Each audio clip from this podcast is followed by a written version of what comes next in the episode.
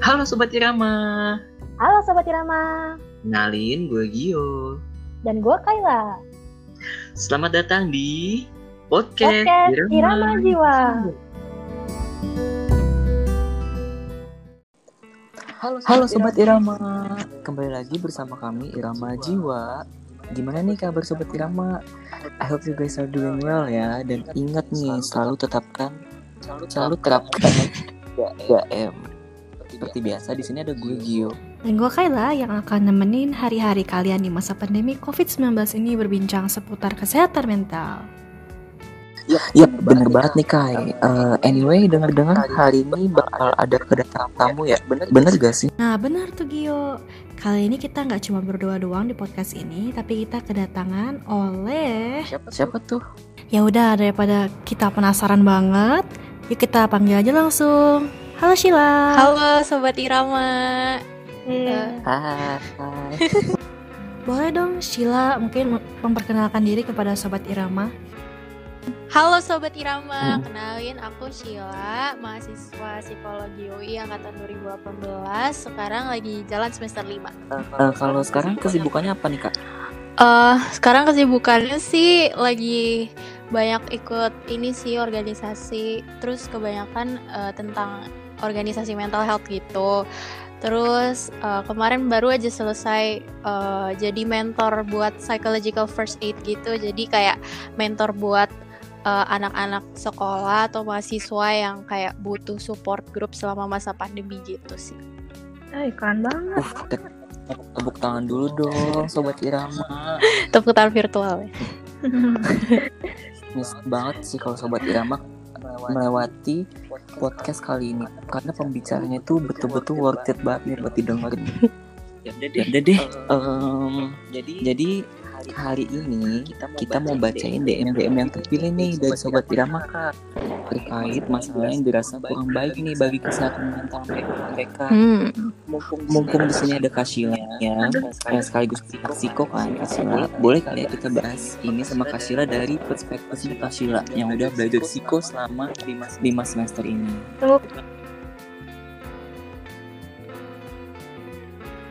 Kan di, yakin deh yang sobat drama yang melewati podcast kali ini nyesel banget. kalau misalnya sampai ngelewatin karena pembicara kita kali ini betul-betul worth it banget. apa yang keluar dari mulutnya. Oke, jadi uh, langsung aja ya. Hari ini kita mau baca ini kak. uh, DM DM yang terpilih dari sobat drama. Terkait masalah yang dirasa kurang baik bagi kesehatan mental mereka nih. Mumpung di sini kan ada Kasila nih yang sekaligus uh, anak psiko kan. Jadi uh, kali ini kita bahas sama Kasila uh, masalah-masalah itu dari perspektif Kasila yang udah belajar psiko selama lima semester ini. Boleh banget dong. Oke langsung aja kita bacain ya cerita pertama dari sahabat Irama. Kok kak Kak, aku mau cerita. Belakangan ini, aku selama pandemi ini sering merasa kesepian karena selama ini aku ngerasa cuma di rumah di tempat kuliah aja aku dapat support. Tapi kalau di lingkungan rumah aku merasa semuanya sibuk masing-masing. Nah, hal ini bikin nilai UTS aku kemarin jelek banget dan performa belajar aku menurun anjlok. Bener banget banget gak ada motivasi. Aku mau minta saran dong kak dari kakak gimana caranya untuk ngatasin uh, problem-problem aku tadi. Makasih kak. Oke okay, oke. Okay. Um, jadi kalau dari ceritanya itu kan dia ngerasa stres dan kesepian karena pandemi ya. Hmm, menurut aku sih emang sih ya di masa pandemi ini tuh pasti banyak banget orang yang ngerasain stres karena gimana ya kayak semuanya tuh serba baru kan kayak kita ada adaptasi baru terus juga kita ada uh, gak bisa bersosialisasi sama orang banyak. Padahal kan notabene manusia itu kan makhluk sosial ya, jadi mau gak mau kita harus bersosialisasi dong. Jadi emang kalau ngerasa stres di masa pandemi ini, menurut aku sih wajar-wajar aja. Cuma uh, kalau dari ceritanya itu kan dia uh, ngerasa kesepian nih karena uh, katanya uh, keluarganya itu nggak ini ya, nggak seperti ya, bener gak sih? Iya. Iya, iya benar. Iya kan. Nah, uh, kalau menurut aku sih eh, hal pertama yang bisa dilakuin saran dari aku mungkin eh, bisa coba nge-approach keluarganya dulu. Misalnya nanya eh, kenapa sih kok eh, pada sibuk sendiri? Karena menurut aku mungkin emang semua orang tuh di masa pandemi gini kayak mulai dari orang kerja ataupun bahkan kayak siswa mahasiswa itu kan pasti kayak banyak banget kegiatannya kayak tugas-tugasnya itu kan pasti lebih banyak daripada eh, kalau misalnya kerja offline gitu kan ya. Mungkin eh, anggota keluarganya itu juga kayak ada beban tersendiri gitu. Jadinya eh, kesibukannya itu bikin mereka juga jadi stres. Jadinya nggak bisa kepikiran buat mikirin si individu ini nih gitu. Nah jadi eh, menurut aku jadi menurut aku eh, hal pertama yang bisa dicoba dilakuin itu eh, coba approach keluarganya dulu anggota keluarganya tanyain eh, kenapa sih kok kalian pada sibuk sendiri? Eh, kira-kira punya waktu nggak buat misalnya dengerin curhatan aku atau misalnya nemenin aku gitu. Nah nanti kalau misalnya nih ternyata eh, keluarganya malah kayak apa sih orang lagi sibuk? gitu. Kenapa digangguin? gitu. Misalnya kayak marah atau misalnya kesel gitu. Nah coba eh, cari dukungan eh, dari orang lain selain keluarga kamu misalnya kayak eh, cari dukungan dari teman. Kan sekarang kan zaman udah canggih ya untungnya kita di pandemi ini tuh udah ada video call dan segala macam. Mungkin bisa dimanfaatin bisa eh, ngechat temen atau misalnya video call sama temen itu kan juga jadi salah satu bentuk dukungan juga kan. Nah eh, terus eh, dia juga bilang kan katanya ngerasa kalau selama pandemi eh, nilai UTS jadi jelek dan eh, performa belajarnya menurun gitu kan ya kalau Iya. kalau menurut aku eh, ini juga masih perlu ditelusurin lagi nih misalnya eh, kamu itu stresnya emang karena ngerasa kesepian eh, nggak ada keluarga yang dukung atau stres karena hal lain. Karena stres itu kan bisa eh, disebabkan karena berbagai macam hal gitu kan ya. Jadi mungkin bisa aja ada hal lain bikin kamu jadi nggak termotivasi untuk belajar. Misalnya nih kayak oh eh, ternyata pas aku lihat-lihat lagi aku tuh nggak termotivasi buat belajar karena aku udah muak nih sama mata pelajaran.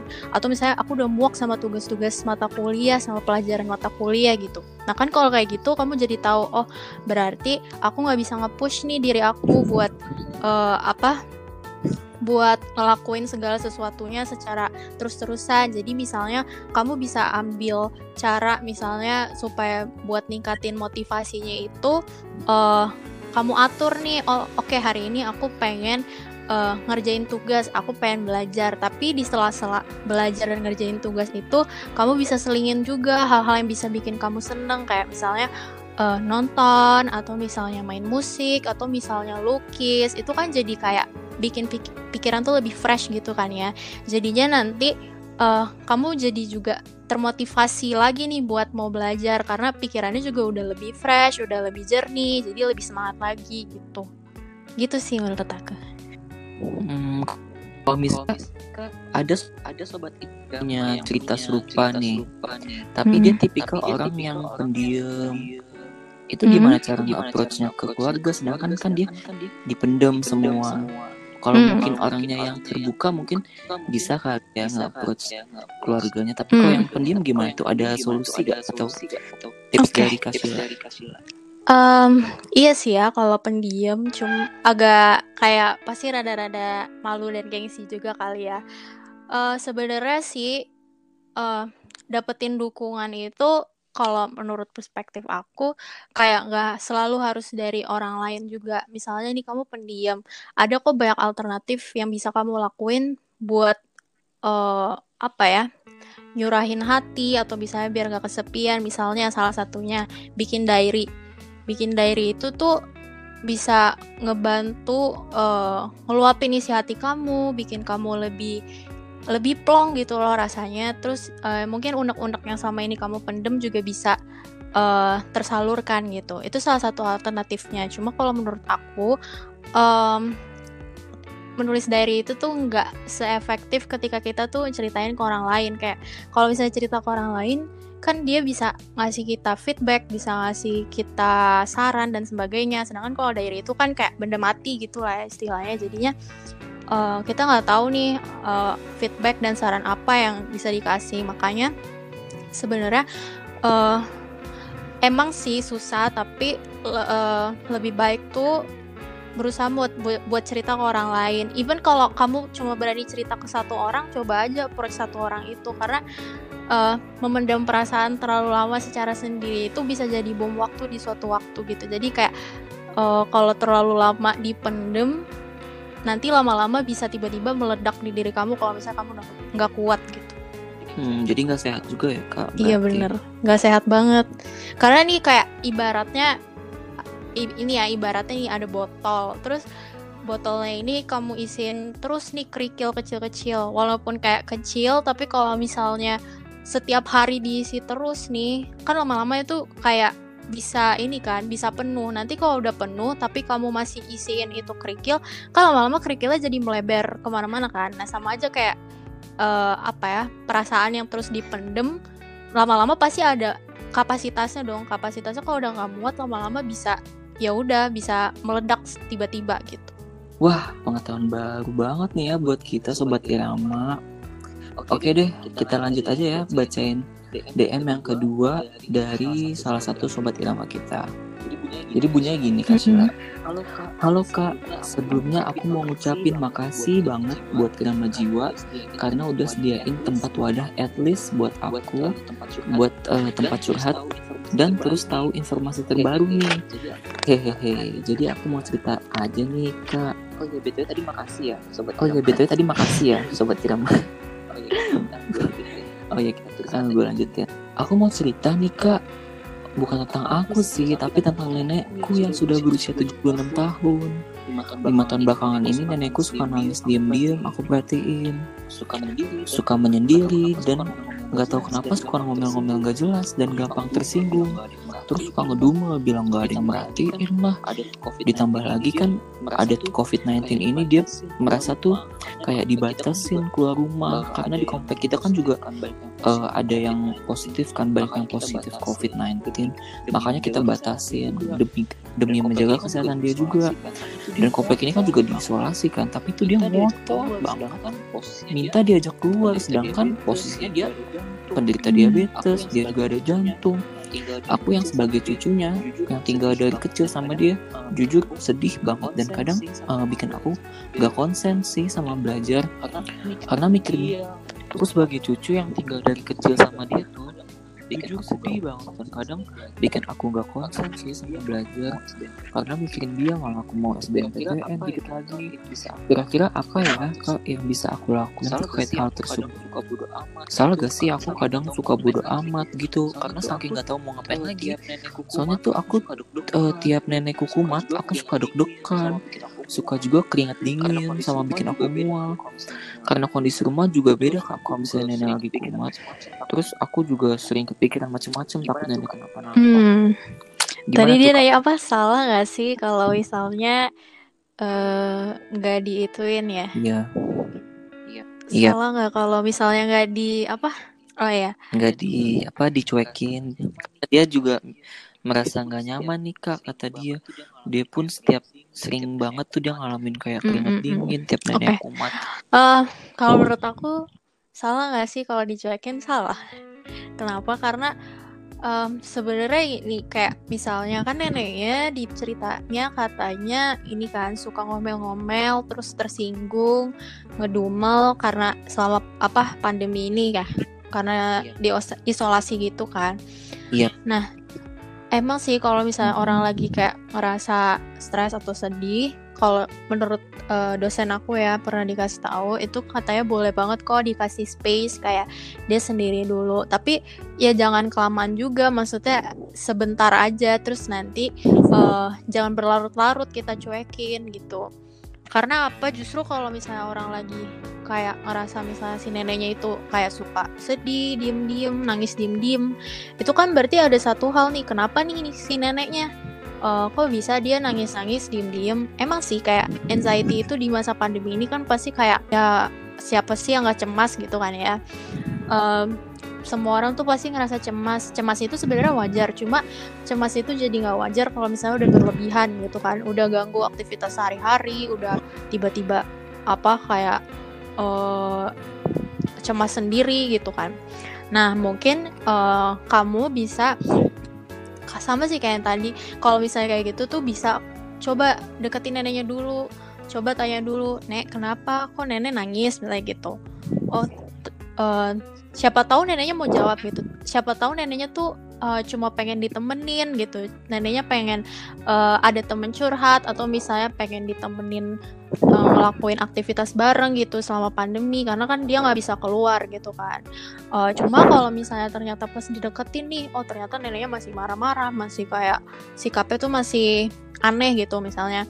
Nah itu mungkin bisa jadi tanda tanya eh, wah kenapa nih neneknya gitu mungkin eh, kamu bisa coba perhatiin dulu nih eh, apa aja sih yang neneknya lakuin yang menurut kamu nih kayak apa ya kayak perilakunya tuh eh rada misalnya rada mengganggu atau nggak sesuai sama konteks sosial kayak gitu. Nah kalau misalnya udah dan ternyata neneknya ini masih terus nih sering ngelakuin hal kayak gitu, mungkin bisa coba bantu eh, konsultasi sama profesional gitu.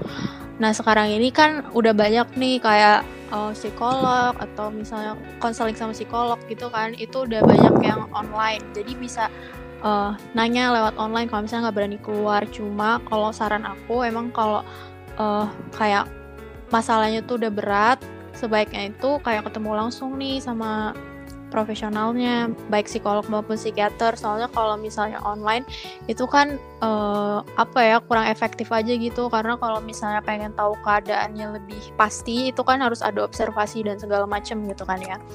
Jadinya eh, mungkin kalau misalnya kamu udah ngerasa oh ini udah berat nih masalah nenek aku misalnya gitu bisa coba bawa nenek kamu ke profesional gitu.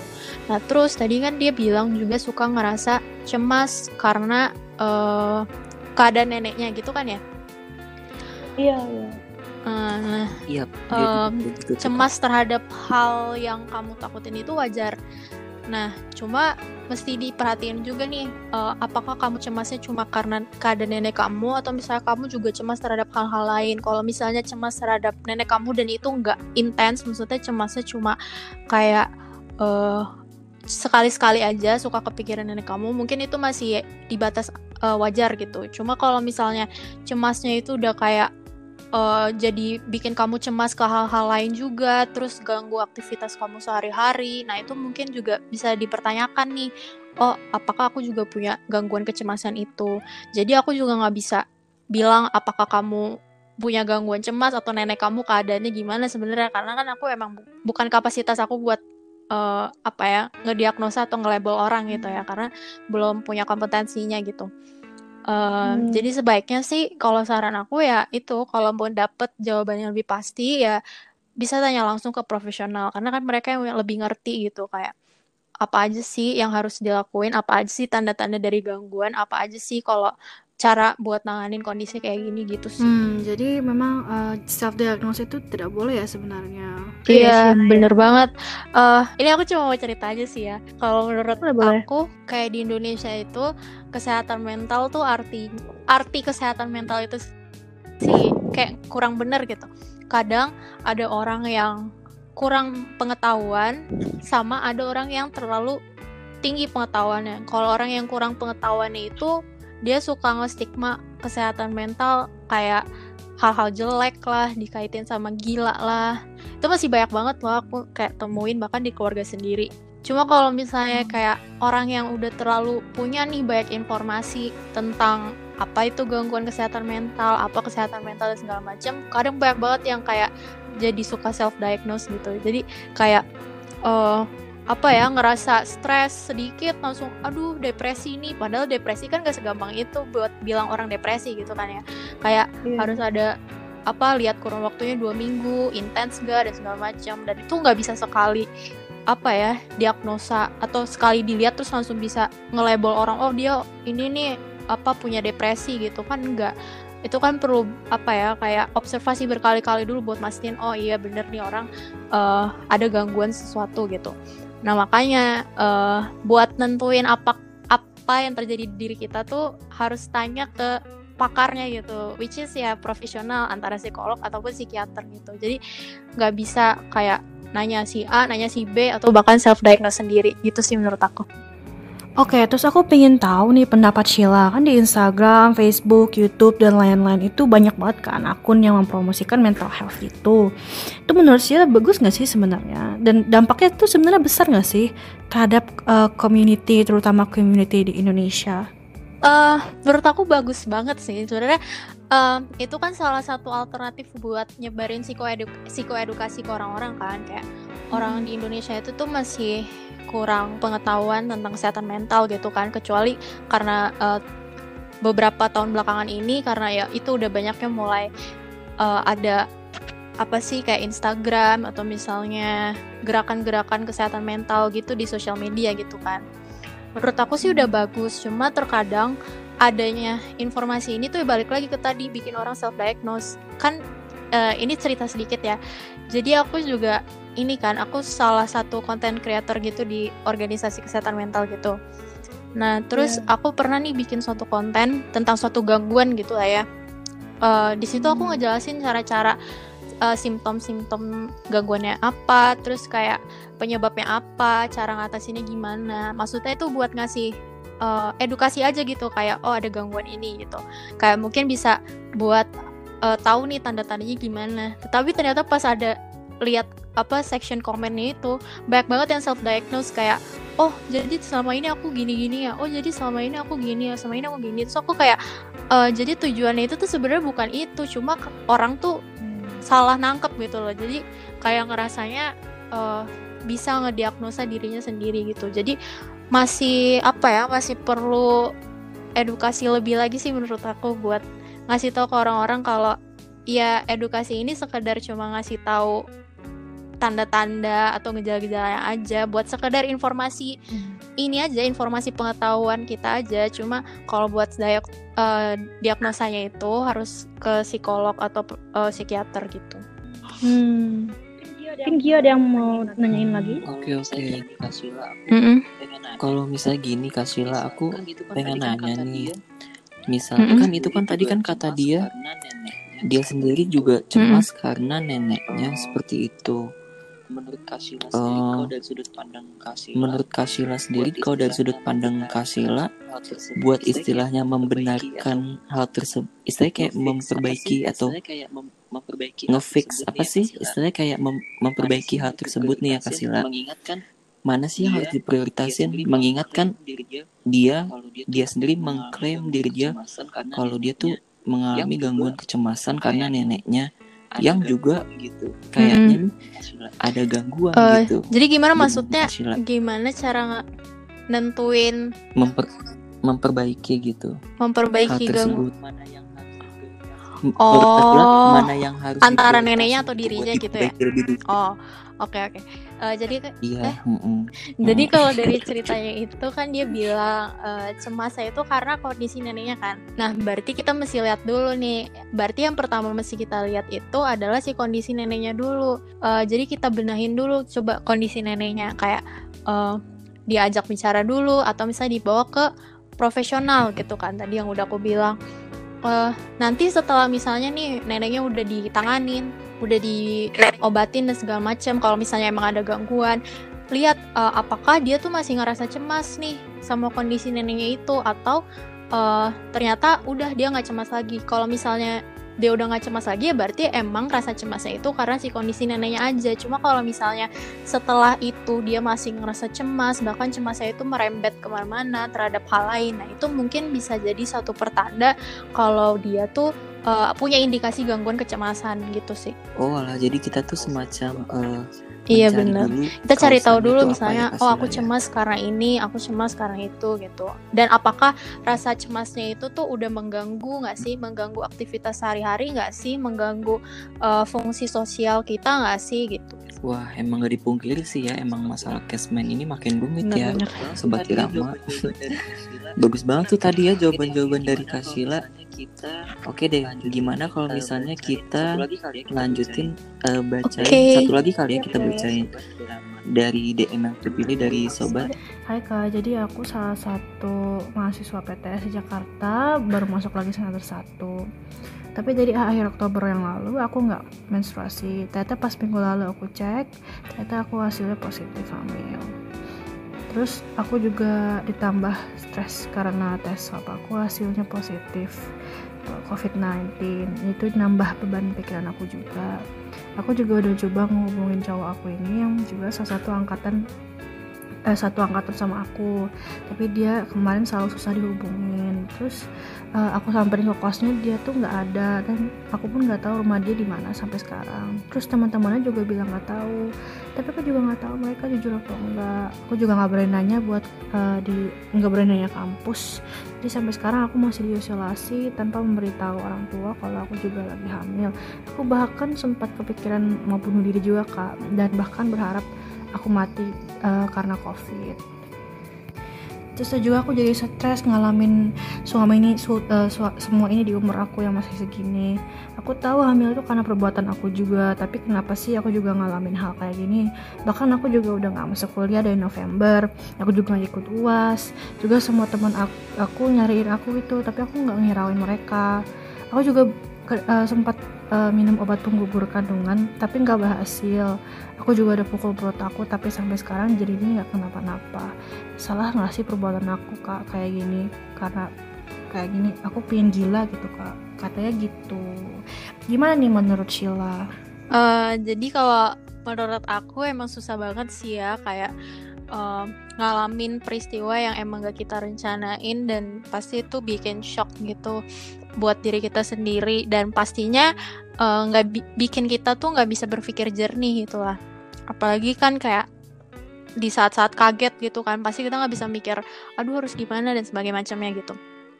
Nah makanya menurut aku sih um, satu hal pertama yang bisa kamu coba lakuin uh, coba deh terbuka at least ke satu orang yang menurut kamu tuh terpercaya gitu. Kalau misal kamu kayak ngerasa aduh aku belum ini nih belum siap buat cerita ke orang tua.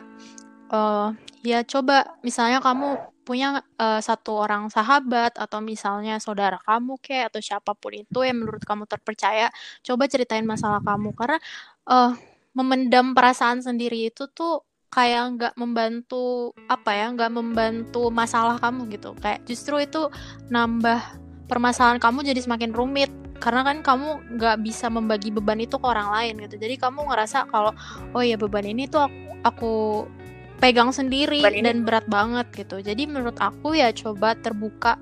Seenggaknya tuh ke satu orang yang menurut kamu terpercaya.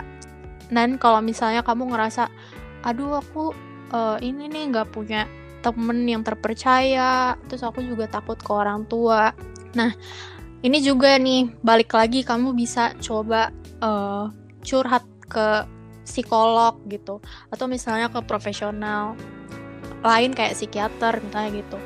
Kenapa sih? Karena uh, aku jamin ya kalau misalnya kamu cerita ke psikolog cerita kamu tuh nggak bakalan di share atau nggak bakalan diumbar-umbar ke siapa pun gitu. Karena psikolog itu kan udah disumpah ya dan dia tuh udah menjunjung tinggi kode etik dan salah satu kode etiknya itu harus menjaga privasi klien jadi Eh, nggak uh, ada salahnya coba cerita ke psikolog karena mereka tuh emang tujuan psikolog ada kan yang membuat dengerin curhatan hati orang, buat bantu orang menemukan solusi dari permasalahan mereka gitu kan.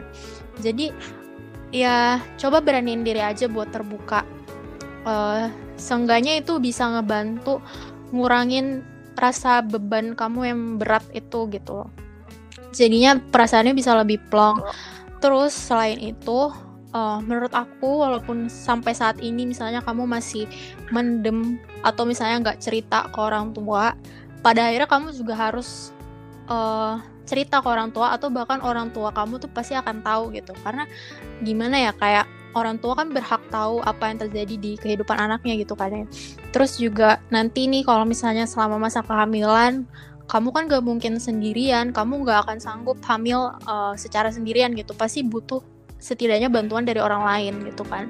Dan, dan salah satunya siapa sih yang menerima kita? Ya orang tua gitu. Jadi uh, coba uh, misalnya setelah kamu curhat ke psikolog atau ke orang terpercaya kamu itu mungkin diharapin uh, pikiran kamu itu bisa jadi lebih jernih terus juga uh, apa ya kamu bisa jadi lebih berani buat cerita ke orang tua uh, jadinya apa ya permasalahan kamu tuh satu-satu bisa eh, sedikit berkurang dan sisanya nanti tinggal ngatasin permasalahan-permasalahan yang lainnya gitu. Terus juga eh, tadi dia bilang katanya ini ya eh, punya pikiran buat pengen bunuh diri gitu ya.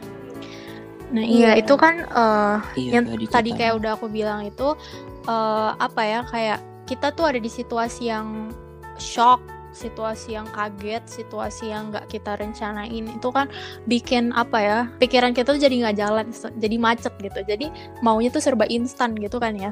Kayak eh kayak ngerasa aduh aku bersalah jadi aku pengen udah bunuh diri aja pengen mati aja gitu. Itu kan ya karena pikiran kita macet karena kita nggak bisa berpikir jernih. Nah itu salah satunya kita harus menjernihkan pikiran kita lagi. Ya salah satunya itu ya dengan kita jadi lebih terbuka gitu. Kalau misalnya kita terbuka ketika kita cerita ke orang lain eh, kan mereka bisa ngasih kita saran bisa ngasih kita feedback bisa kasih bisa kasih kita solusi bahkan itu kan jadi membantu kita menemukan titik cerah dari permasalahan kita gitu ya walaupun eh, masalahnya tuh berat tapi pasti semua permasalahan itu ada solusinya gitu sih menurut aku terus eh, dia juga pengen gugurin kan- kandungan ya Iya. Uh-uh.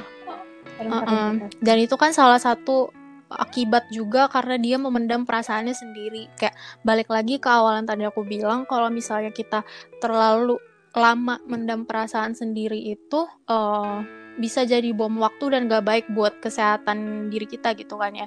Jadi ibaratnya eh apa ya kayak eh perasaan dipendam itu tuh nggak membantu buat ngumpetin permasalahan kita atau bahkan membantu mengurangi permasalahan kita tapi justru malah menambah permasalahan kita tuh jadi semakin lebih berat gitu. Jadi eh, le- jujur dan terbuka eh, supaya kamu tuh bisa mendapatkan pencerahan dan solusi dari permasalahan kamu gitu.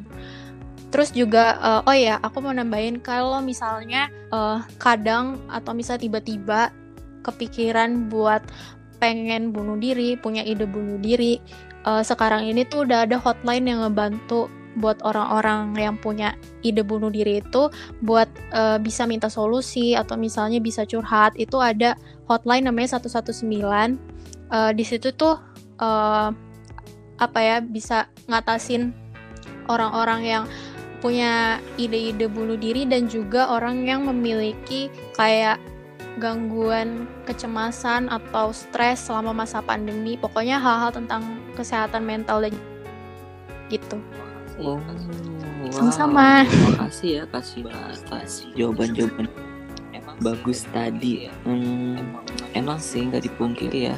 Emang makin ke sini pasti makin ya istilahnya mungkin karena kita semakin bertambah usia Iya, jadi bener masalah banget. juga makin bener bertambah banget ya Kasila ya. Apa benar Bang? kalau boleh um, dan dan kalau boleh um, mengutip dari jawaban-jawaban dari Kasila tadi mungkin salah satu kunci dari kesehatan Bener mental banget. itu yaitu ke- keterbukaan ya kak.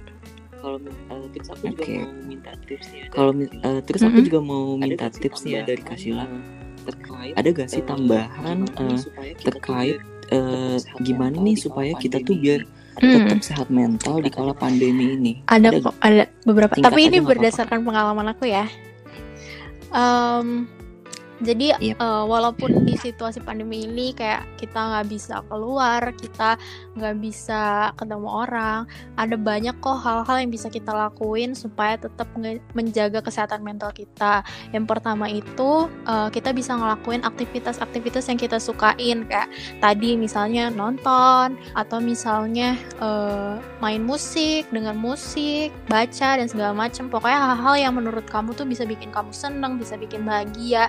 Itu kan gak cuma hanya membantu meningkatkan kesehatan mental kita, tapi itu juga bisa ngebantu ningkatin imunitas kita nggak sih? Karena kita ngerasa bahagia gitu kan ya. Jadinya eh, kita juga bisa lebih sehat di selama di masa pandemi gitu. Jadi ada banyak manfaatnya selain eh, bikin rasa seneng gitu. Terus yang kedua, eh, kamu bisa ngelakuin eh, meditasi kayak mindfulness. Nah itu mindfulness itu tuh eh, ada banyak kok tutorialnya kayak di YouTube atau di internet di web web gitu banyak.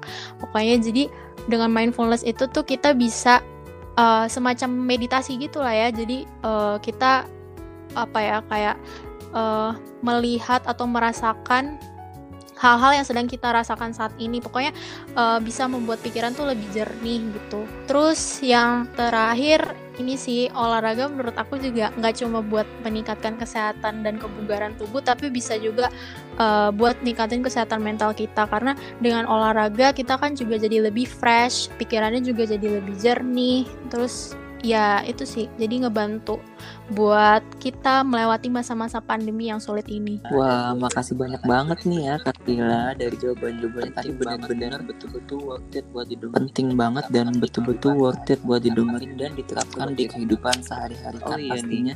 Sobat Irama. Karena makin Oh iya nih, perbincangan kita di podcast kali ini Karena makin seru nih perbincangan kita di podcast kali ini dan pastinya tadi kita juga bisa ya melihat dan menilai nih sesuatu tuh dari sudut pandang lain yaitu dari ya tadi anak psiko terkait kesehatan mental. Iya nih, tidak terasa wah, kita udah di ujung sesi podcast kali ini. Em, terima kasih kepada Sobat Irama yang telah mendengarkan sampai sejauh ini dan semoga apa yang kita bahas hari ini bermanfaat. Special thanks untuk Sheila yang sudah meluangkan waktunya untuk mengisi podcast ketiga kami ini ya. Dan gak lupa juga nih makasih banyak banget buat sobat Irama yang sampai detik ini masih setia support kami dan memberikan kepercayaan kepada kami untuk membagikan ceritanya. Dan yang pastinya tetap menjaga kesehatan mental kalian dan selalu terapkan 3M yaitu memakai masker, mencuci tangan. See you sobat Irama. Yeay. Iya. Makasih ya Sheila. sama-sama Bye, makasih sih. Pas jam 9. oke makasih Thank you ya Sheila. Oke, makasih sih. Dadah. Eh, ini buat apa sih, lo? Makasih banyak banget. Eh btw, ini podcast. Jadi gue Ah. ada project akhir mata kuliah gitu kan. Terus tuh kayak intinya tuh kayak ya udah Hmm. kontribusi buat Oh, ini ada masyarakat Instagramnya? gitu loh. Ya udah kita kepikiran ini gue follow buat ada hmm, kalau mau Asik. Oh, iya. Irama jiwa ntar gue kasih tahu ke anak gue Iya iya Irama nih gue tulis. Eh lu btw eh Kaila kita webinar tanggal berapa sih? Irama Wijaya? Kok Irama Wijaya? Irama Wijaya Kapan deh kan? Pokoknya awal Januari. Tanggal 5 dah. bukan? Kalau nggak salah nggak nyampe tanggal 10 deh. hmm. Mm-mm. Eh Kak Dini, lu Tanggal berapa? sibuk gak sih tanggal segitu? tanggal 7 apa tanggal 5 Tanggal kalau nggak salah 7 tanggal des 7 apa eh tanggal 7 lima apa gitu. Januari Antara 1 Sibuk. sampai 10. oh Antara Januari. 1 sampai nggak 10. tahu deh belum tahu kenapa Mm-mm. Sibuk gak?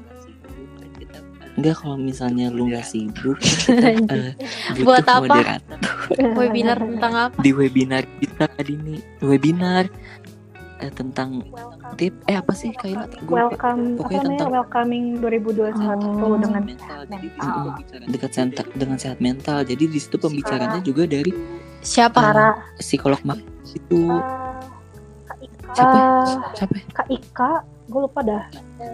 Eh, Mbak Ika, ya Kak, Iya, eh, baik. Ika. deh. hmm, boleh Ya, tapi Mbak Ika. tanggal berapa dulu ya kasih tahu aja Kan nanti kasih gue kasih tahu Iya. lewat dia aja. Ya, ya, gua kasila tanggalnya. eh, iya tadi kakak lu. tadi.